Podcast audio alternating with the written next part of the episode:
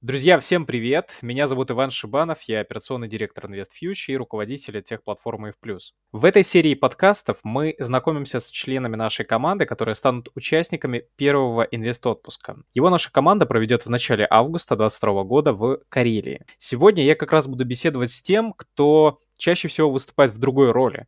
Я буду общаться с тем, кто чаще всего берет интервью у этих самых экспертов, с нашим великолепным журналистом и продюсером InvestFuture Сергеем Черновым. Сереж, привет. Ваня, привет. Несколько действительно некомфортно ощущать себя в новой роли, но я приложу все силы для того, чтобы это было достойно. И надеюсь, мой сосед, который затеял внезапно ремонт, не пробьется в запись э, со своим перфоратором. Буду тоже на это рассчитывать. И первый вопрос, который у меня к тебе есть, звучит следующим образом. Как стать обладателем такого очаровательного голоса? Скажу сразу, на меня постоянно триггерится разная реклама. Ребята, которые предлагают учиться в школах по постановке речи, но когда я слушаю тебя, я понимаю, что э, уровень он где-то далеко в космосе, и добраться до него будет сложно. Поэтому поделись, пожалуйста, как ты приобрел такой голос. Я думаю, надо сказать, что тембр, он всем дается от природы, но был в моей карьере этап, когда я работал на столичной радиостанции, и нам предоставляли пару раз, но это мне так повезло, пару раз, я в первый раз был корреспондентом, затем уже ведущим эфира, когда нас отправляли на курсы два раза в неделю, мы ходили небольшой группой к преподавателю МХАТа, который, скажем так, в плане речи воспитал много наших известных актеров. Виктор Владимирович Мархасев его звали и зовут, он жив и здравствует. Он помогал нашим природным тембрам раскрыться, и я думаю, что во многом это его заслуга того, что я так звучу. А в целом, конечно, это еще очень большая работа над собой с помощью упражнений упражнения от Виктора Владимировича и с помощью постоянной практики. Как пример, когда я впервые пришел на радио, дней 10 я ходил и записывал старые выпуски новостей по 4 часа каждое утро, а затем их переслушивал, ловил свои ошибки, ловил неправильные интонации, те места, в которых я неправильно взял дыхание, например. Эти начальные упражнения и то, что потом со мной делал именитый преподаватель, э, сделали из меня вот того, кем я сейчас являюсь э, в ваших ушах.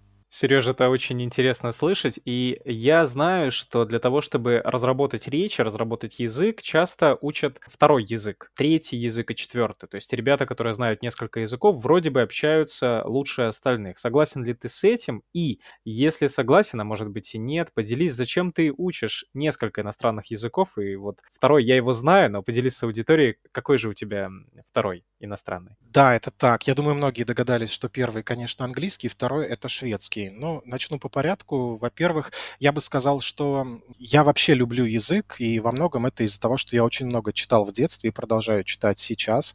И мне всегда было интересно говорить красиво, не так, как э, чаще всего говорят, к сожалению, уже даже в средствах массовой информации. В общем, э, чтение — это, наверное, первый секрет. Книги — это то, где ты можешь найти все необходимые слова для своей жизни и даже больше. А иностранные языки, они, конечно, э, раздвигают границы того синтаксиса, который мы привыкли использовать в обычной жизни, и дают больше возможностей для изъяснений, так скажем. Английский я начал учить э, в школе, потому что так было надо, а затем уже рынок труда выдвигал свои требования. В целом хотелось быть более конкурентоспособным. Что касается шведского, то здесь я выбирал просто второй иностранный после того, как почувствовал, что нет прогресса в английском. И посовещавшись с преподавателем, мы решили, что мне нужно взять еще какой-то язык из той же языковой группы, чтобы укрепить свой английский, ну и получить новые эмоции от э, незнакомого языка.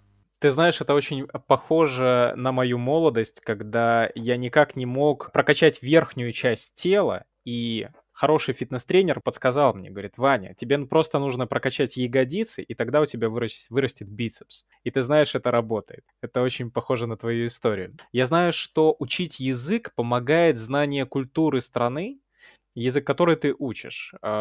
У меня был опыт чтения, изучения философии шведской лагом. А знаком ли ты с ней и как ты понимаешь эту философию? Честно говоря, познакомился с ней как с феноменом я, наверное, год или полтора назад, когда начал учить шведский, но по мере знакомства осознавал, что это мой стиль жизни. Я так и живу, без лишних понтов, без э, непонятных трат, без суеты, в общем, без лишних вещей в моей жизни. Когда я это осознал, я еще больше углубился в изучение и этой философии, и шведского образа жизни, и понял, что это то, что меня драйвит. Я нахожу в нем очень много интересного и полезного.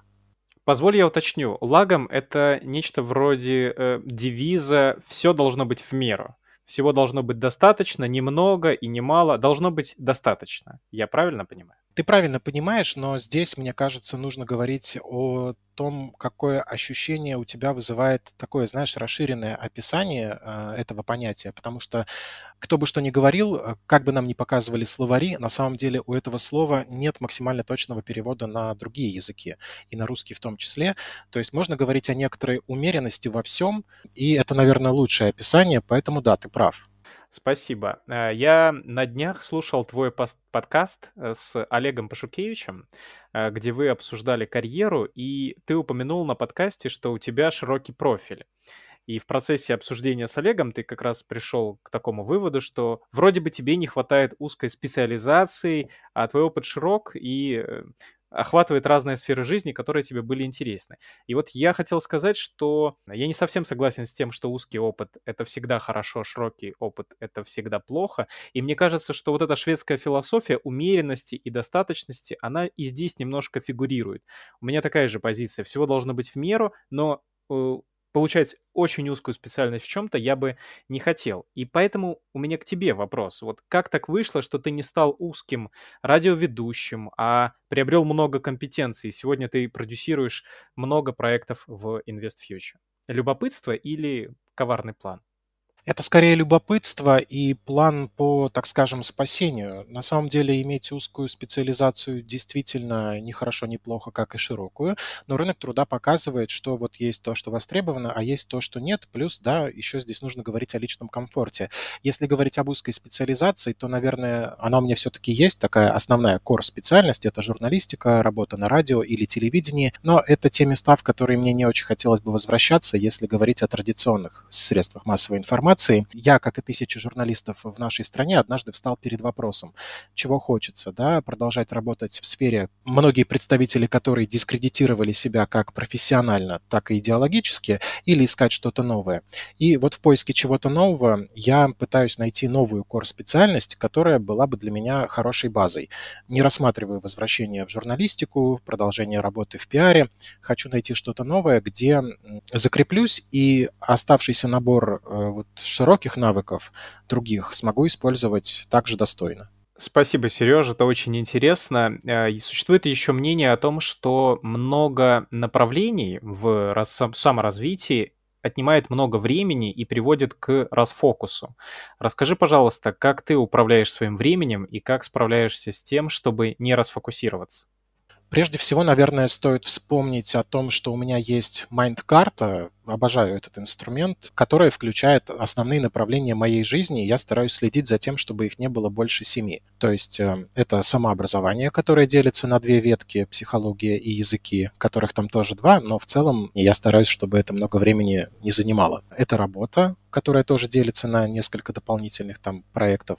Это личная жизнь э, и инвестиции, которые пересекаются с работой. Благодаря этому я могу как-то оптимизировать расход времени на, на то, чтобы стать э, в этом лучше. Потому что если я работаю в сфере инвестиций так или иначе, я параллельно тратя один и тот же час, закрываю две каких-то своих потребности. И вот эта история с оптимизацией и с тем, чтобы следить э, за тем, чем я вообще занимаюсь, помогает мне охватывать все, что нужно, не надорваться, не брать больше, чем я смогу проживать. Дальше дело только за инструментами, которые я использую. Их основных три. Первое – это всем известный календарь. Очень важно планировать свой день, свою неделю, ближайший месяц. Э, в текущей ситуации куда-то дальше планировать не очень релевантно, потому что ситуация очень быстро меняется. Второй инструмент – это Task Manager. Я использую Todoist так называется приложение, уже очень много лет. Это приложение очень много мне дало и помогает разгрузить голову и не упустить никакую из входящих задач. И третье приложение, которое я долго пытался как-то под себя подстроить и использовать, и, пожалуй, только сейчас, наконец, смог его кастомизировать под себя, это TimeLogger так и называется приложение. У него есть много аналогов, но мне нравится вот какое-то такое простейшее, которое помогает мне отслеживать э, все мои активности в течение дня и э, видеть статистику по итогам недели или месяца, сколько времени я уделил тому или иному занятию, например, работе, например, самообразованию, спорту или каким-то личным делам. Так можно смотреть на свою жизнь со стороны, соблюдать баланс, не допускать перевеса в той или иной области. Я слушаю тебя и вспоминаю фильм «Время» с Джастином Тимберлейком. Это фильм, в котором время, часы и минуты было единственной и самой важной валютой, э, благодаря которому люди рассчитывались друг с другом или покупали какие-то товары или услуги. И когда ты рассказываешь о том, что ты настолько четко управляешь своим временем, я, признаться, белой завистью тебе завидую и хочу научиться тому же. В связи с этим у меня к тебе вопрос. Многие, в том числе и я, а, мы пытаемся начинать что-то что-то новое. Каждый год или с понедельника, или с нового месяца. Но вот как раз проблема с управлением временем, управлением своей майнд-картой или управлением своими желаниями заставляет нас остановиться или мы что-то бросаем на полпути. Насколько я знаю, ты эти инструменты используешь уже давно. Как тебе удается не бросить их использовать? Мне кажется, это как с финансовой грамотностью, и это подтвердят многие наши подписчики, когда ты начинаешь понимать, что вроде не стал больше зарабатывать, но оптимизировал расходы, и у тебя внезапно появились личные деньги, ты в это поневоле втягиваешься, тебе это приятно. Это положительная мотивация, то, что работает э, в дрессировке, наверное, лучше всего, а в дрессировке самого себя, ну, тут уже нечего добавить, еще лучше. И мне кажется, когда ты понимаешь, что у тебя в неделе 168 часов, из которых 56 нужно отвести на сон, и вот у тебя осталось там около 112, да, по-моему, э, тебе нужно с этим временем что-то сделать, а еще есть работа. И вот когда ты э, сядешь, потратишь 4 часа на анализ ситуации своей жизни, на то, что с ней сделать, чтобы тебе стало комфортнее, ты через какое-то время, когда начнешь этим заниматься, ощутишь некоторую легкость. Ты увидишь, что на самом деле вот оно время есть, вот здесь спешить никуда не нужно. И это так же, как с лишними деньгами. У тебя появилось лишнее время, ты этому рад, и ты хочешь заниматься этим дальше, работать над собой, над своей жизнью, чтобы чувствовать себя лучше. Это же даже как говорит один мой коллега-психолог, когда ты почувствовал от жизни дискомфорт, поздравляю, она случилась. То же самое и здесь. Ты почувствовал дискомфорт, но не сидишь, грустишь об этом, а разбираешься с ситуацией, решаешь ее, находишь э, решение проблемы и чувствуешь себя лучше. Мне кажется, это самая прекрасная мотивация, которая заставит человека продолжать заниматься своим временем. Ты хорошую аналогию привел с фильмом «Время». Сейчас же многие крупные бизнесы платят за время пользователей, за то, сколько те провели в соцсети, за, то есть сколько рекламы им можно было бы показать. Множество контента делается только для того, чтобы пользователь оставался в сети и видел рекламу, которая как раз и приносит посреднику между пользователем и рекламодателем деньги. Сереж, ты еще говорил о положительной мотивации, и мне очень интересно, а, как ты вознаграждаешь себя за успехи или правильное решение, или продолжение движения. Есть ли у тебя какая-то позитивная мотивация для себя лично, и как ты проводишь вот то время, когда ты себя вознаграждаешь?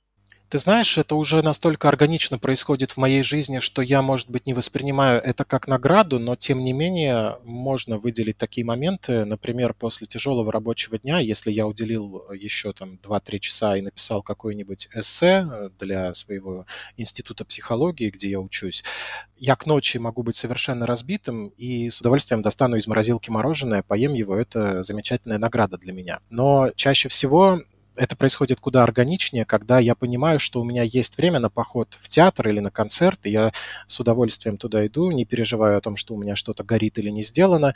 И это, собственно, наверное, лучшая награда, когда есть возможность с кем-то встретиться, погулять или развлечь себя другим образом, понимая, что это время я не отнимаю ни у каких других своих важных активностей. Ты уже несколько раз упомянул о том, что у тебя есть коллега-психолог, и иногда ты готовишь эссе для Института психологии. И мне кажется, не все наши пользователи и слушатели знают о том, что у тебя есть вторая кор-специальность э, психолога или психоаналитика. А, честно говоря, я плохо чувствую разницу между ними, не ввиду некого пренебрежения, а ввиду скорее своей невежественности, так как слишком мало времени этому уделяю. Не мог бы ты меня и наших слушателей просветить, кто такие психологи, психоаналитики, какую роль они играют в нашей жизни и вообще какую пользу могут принести, потому что отношение ведь у многих скептическое. Да, согласен. К сожалению, это так. Э, а еще хуже, когда отношение не скептическое, а как к волшебнику, когда человек приходит к тебе на первую сессию и в конце, через 50 минут, говорит, а что еще нужно встречаться?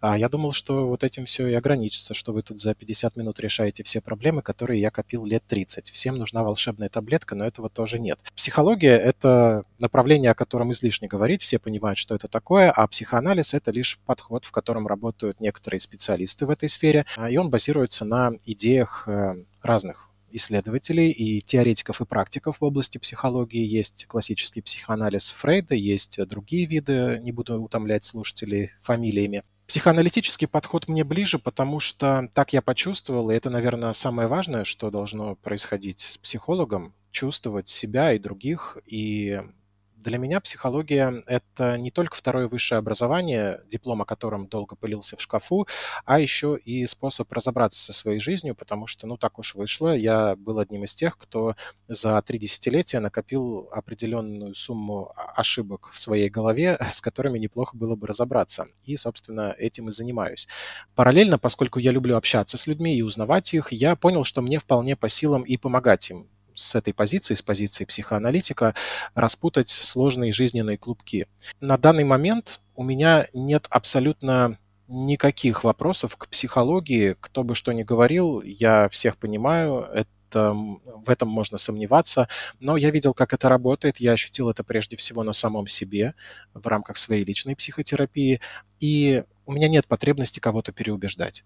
Сереж, э, спасибо. А можешь привести для меня и слушателей какой-то интересный практический кейс, а, без имен, естественно, без подробного описания человека, но просто интересно, а, насколько сильно может быть влияние психоаналитика или а, насколько сильна может быть его роль в решении жизненных проблем. Какой-то практический кейс, когда это сработало и тебе понравилось, как это сработало.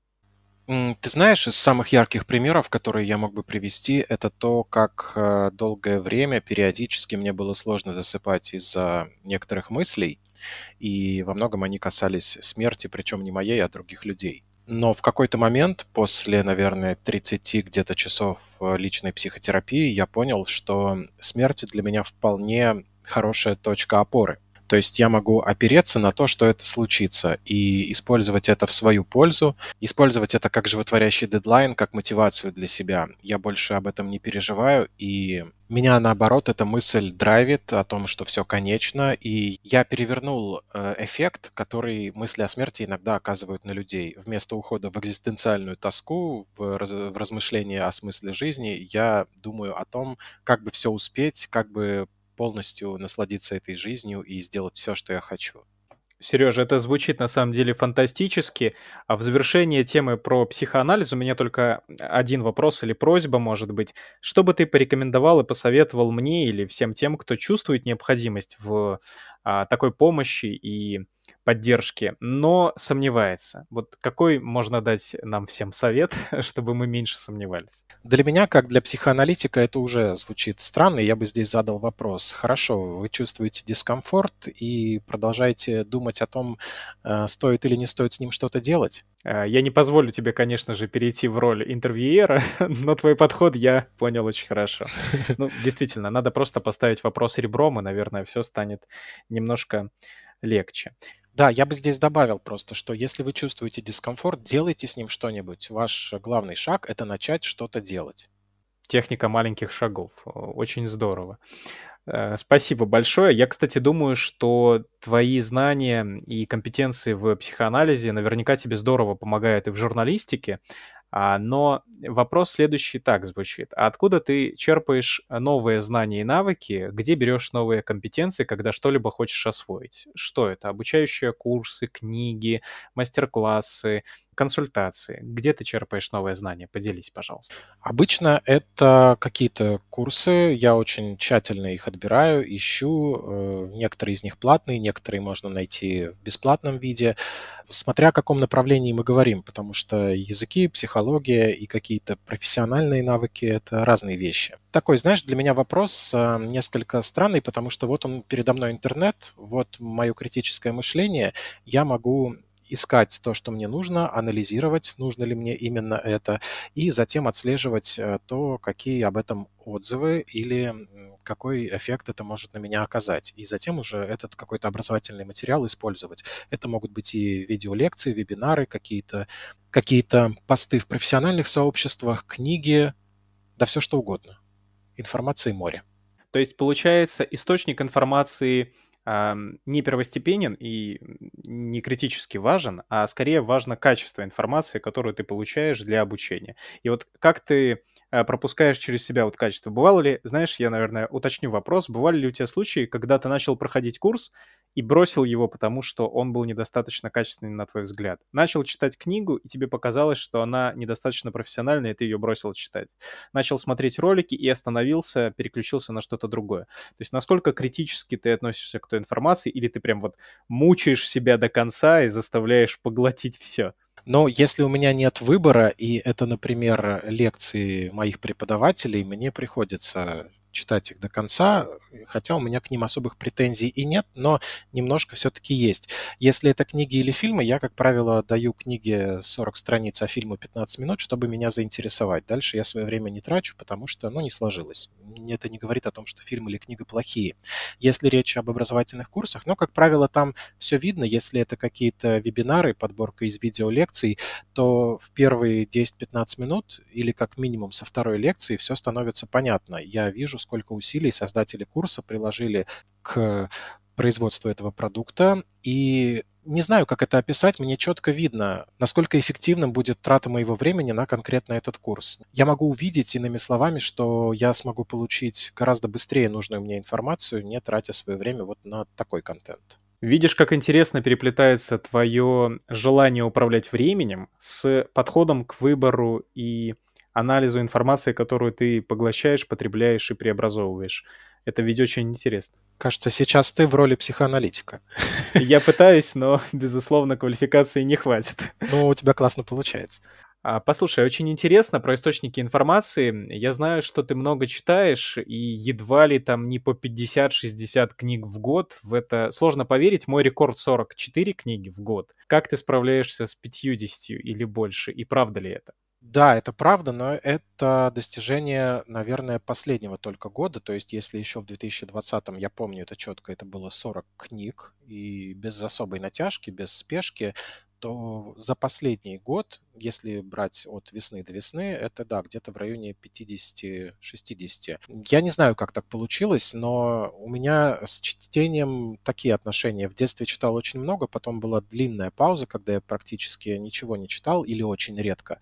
А сейчас меня это снова захватило. Это и профессиональная литература, и художественная. И мне кажется, то, что я чередую книги какие-то приключенческие или детективные с э, профессиональной литературой помогает мне выдерживать такой ритм чтения. Ну и плюс, конечно, у меня в моем трекере времени есть э, конкретная задача. В течение года, я даже сейчас посмотрю и скажу тебе сколько, моя цель на год — это 200 часов чтения. Вот на текущий день 89 часов я уже почитал, осталось э, то, что осталось. Это, знаешь, это геймификация. То есть я же вижу, сколько времени осталось до конца года и сколько мне еще хотелось бы уделить чтению до конца года. И я стараюсь эм, не отставать. А скажи, пожалуйста, из последних книг, которые ты прочел, какая наложила на тебя наибольший отпечаток? Вопрос задан специально таким образом, не какая была самая длинная или самая интересная, а какая, на твой взгляд, наложила наибольший отпечаток на твое мышление и привела к каким-то изменениям фундаментальным? Ты знаешь, это вопрос из разряда «какой твой любимый фильм?». Мне всегда сложно выделить что-то одно. Мне кажется, я сам по себе, вот у меня в голове есть такая компиляция из всего, что я прочел или посмотрел, и я могу выделить какие-то знаковые вещи, но в целом сказать, что вот что-то одно на меня повлияло так, что я фундаментально изменился, нельзя, потому что изменения происходят с нами постоянно. Мы завтра уже не такие, как сегодня, и отличаемся от тех, кем мы были вчера. Поэтому мне правда сложно ответить. Я никогда бы не смог назвать такую книгу.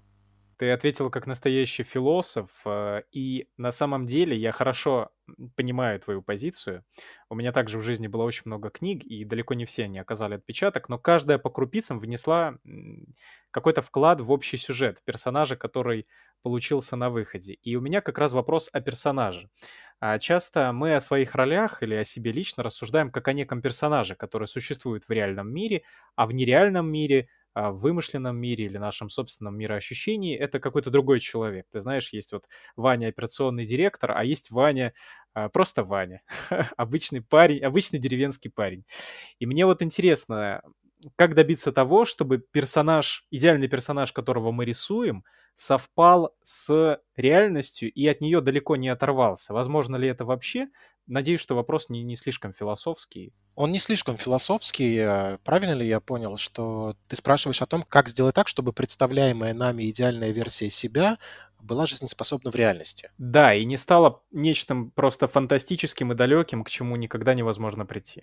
Мне кажется, для этого нужно как раз-таки отдавать себе отчет в том, где ты находишься, и понимать, в какой реальности ты живешь. Не в чужой ли? Ты должен жить в своей субъективной реальности и должен сам ее формировать. Только тогда ты станешь персонажем, который максимально жизнеспособен. Представлять себе себя нужно максимально реалистично. Вот это, пожалуй, то, как я мог бы ответить на этот вопрос.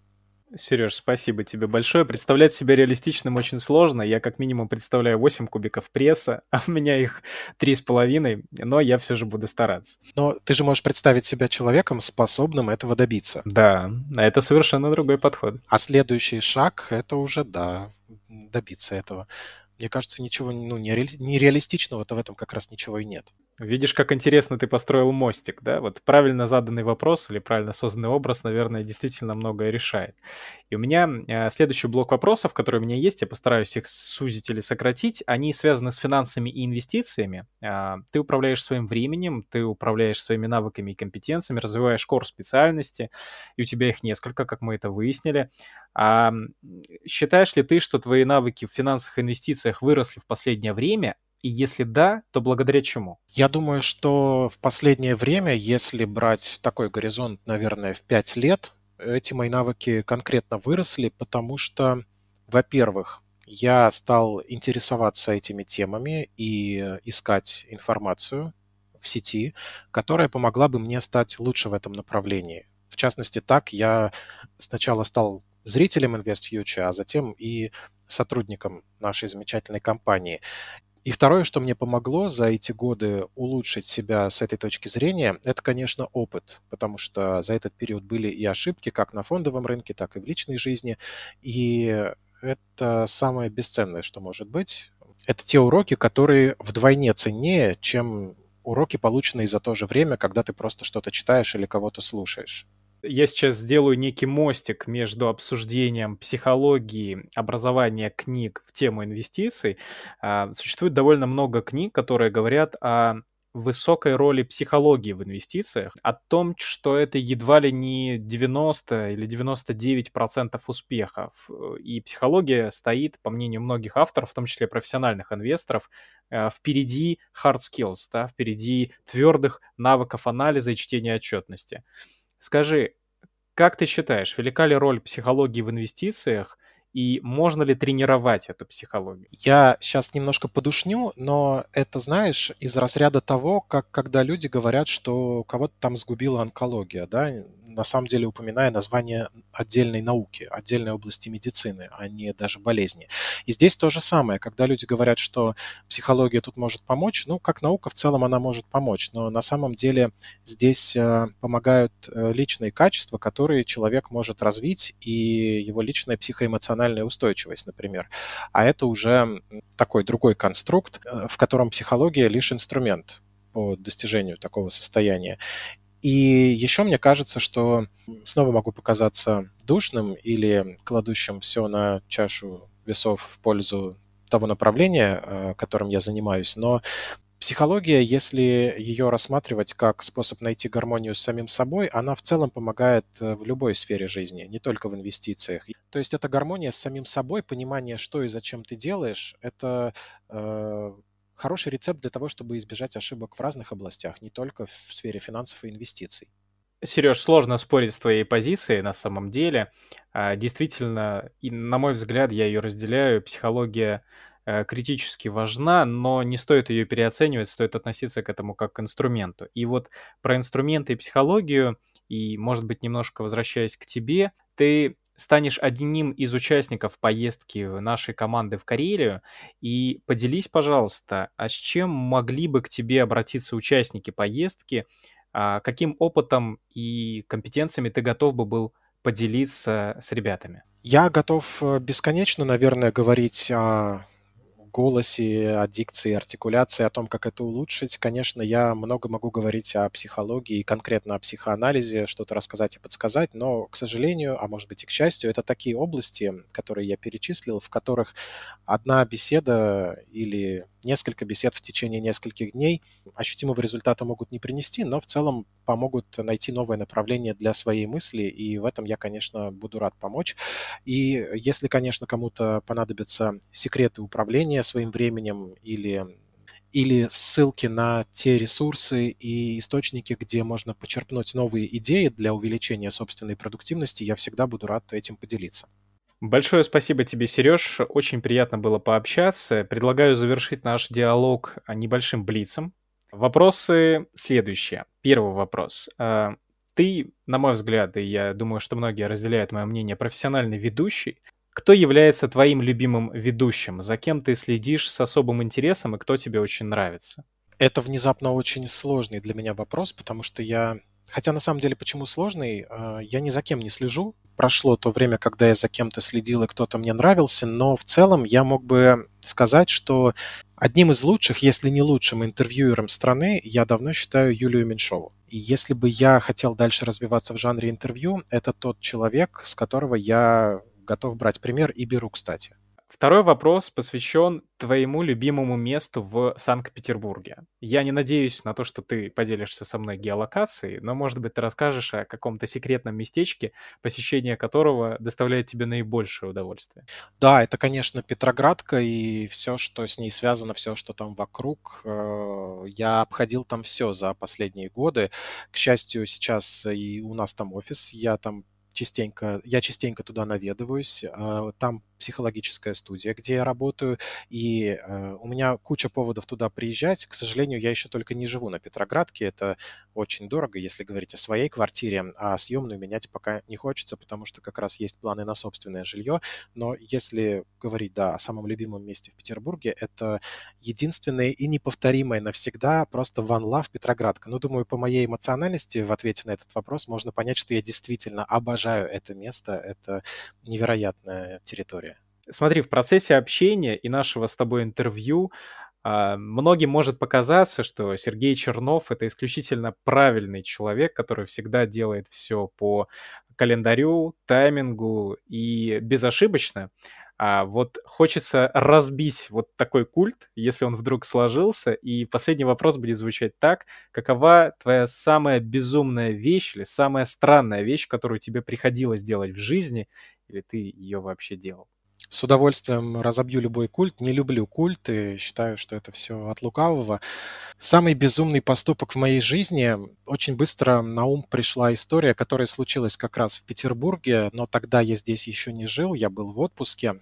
Я ждал друзей, которые должны были приехать в центр, но они задерживались. Я прекрасно провел время в пивной, э, прочтя, кстати, за эти пару часов целую книгу Агаты Кристи про Эркюля Пуаро. Это была повесть «Последний занавес». И затем, когда друзья уже приехали в центр, я пошел их искать эм, после двух часов сидения в пивной, напомню. По пути я натолкнулся на уличных музыкантов, которые пели песни Земфиры, Сплина, Би-2 и других наших уважаемых рокеров, я с какой-то небывалой легкостью присоединился к ним и какое-то время танцевал и пел с ними эти песни, помогал им зарабатывать денежку. Сложно представить, как я это делаю в центре Петербурга, правда, Вань? Э, ты знаешь, вообще нет. Я однажды видел э, таких ребят э, на Арбате. Я очень люблю Арбат в Москве, и я туда специально возвращаюсь за тем, чтобы посмотреть на уличных музыкантов. Поэтому визуализировать как раз просто. Сложно поставить в эту визуализацию Сергея Чернова. Но Я был молодым когда-то, как, как и все. Я и остаюсь молодым, ладно уж. Хорошо. Сереж, спасибо тебе большое. Это было действительно очень интересное и проникновенное интервью. Я думаю, что не только я, но и наши слушатели почувствовали, как широки твои компетенции, как они интересны. Психология, инвестиции, журналистика, а, танцы после пивной. Но это даже сложно повторить, даже если бы очень захотелось. Я благодарю тебя за такой замечательный разговор. И напоминаю, ти, напоминаю тебе и всем слушателям, что в конце июля, в начале августа у нас состоится поездка в Карелию. Я, безусловно, буду рад встретиться с тобой в этом прекрасном регионе нашей необъятной родины. Спасибо тебе, Сереж. Искренне с моей стороны, взаимно всему тому, что ты сказал. Мне тоже было очень приятно с тобой поговорить и оказаться в той роли, когда вопросы не я задаю, наконец, а их задают мне. Это интересный опыт. Я заряжен на весь оставшийся день. Спасибо. Друзья, это был Сергей Чернов, журналист и продюсер InvestFuture. Пообщаться с Сережей лично можно будет во время инвест-отпуска, в который команда InvestFuture отправится в конце июля. Меня зовут Иван Шибанов, я был рад быть с вами. Всем пока, берегите себя, берегите друг друга.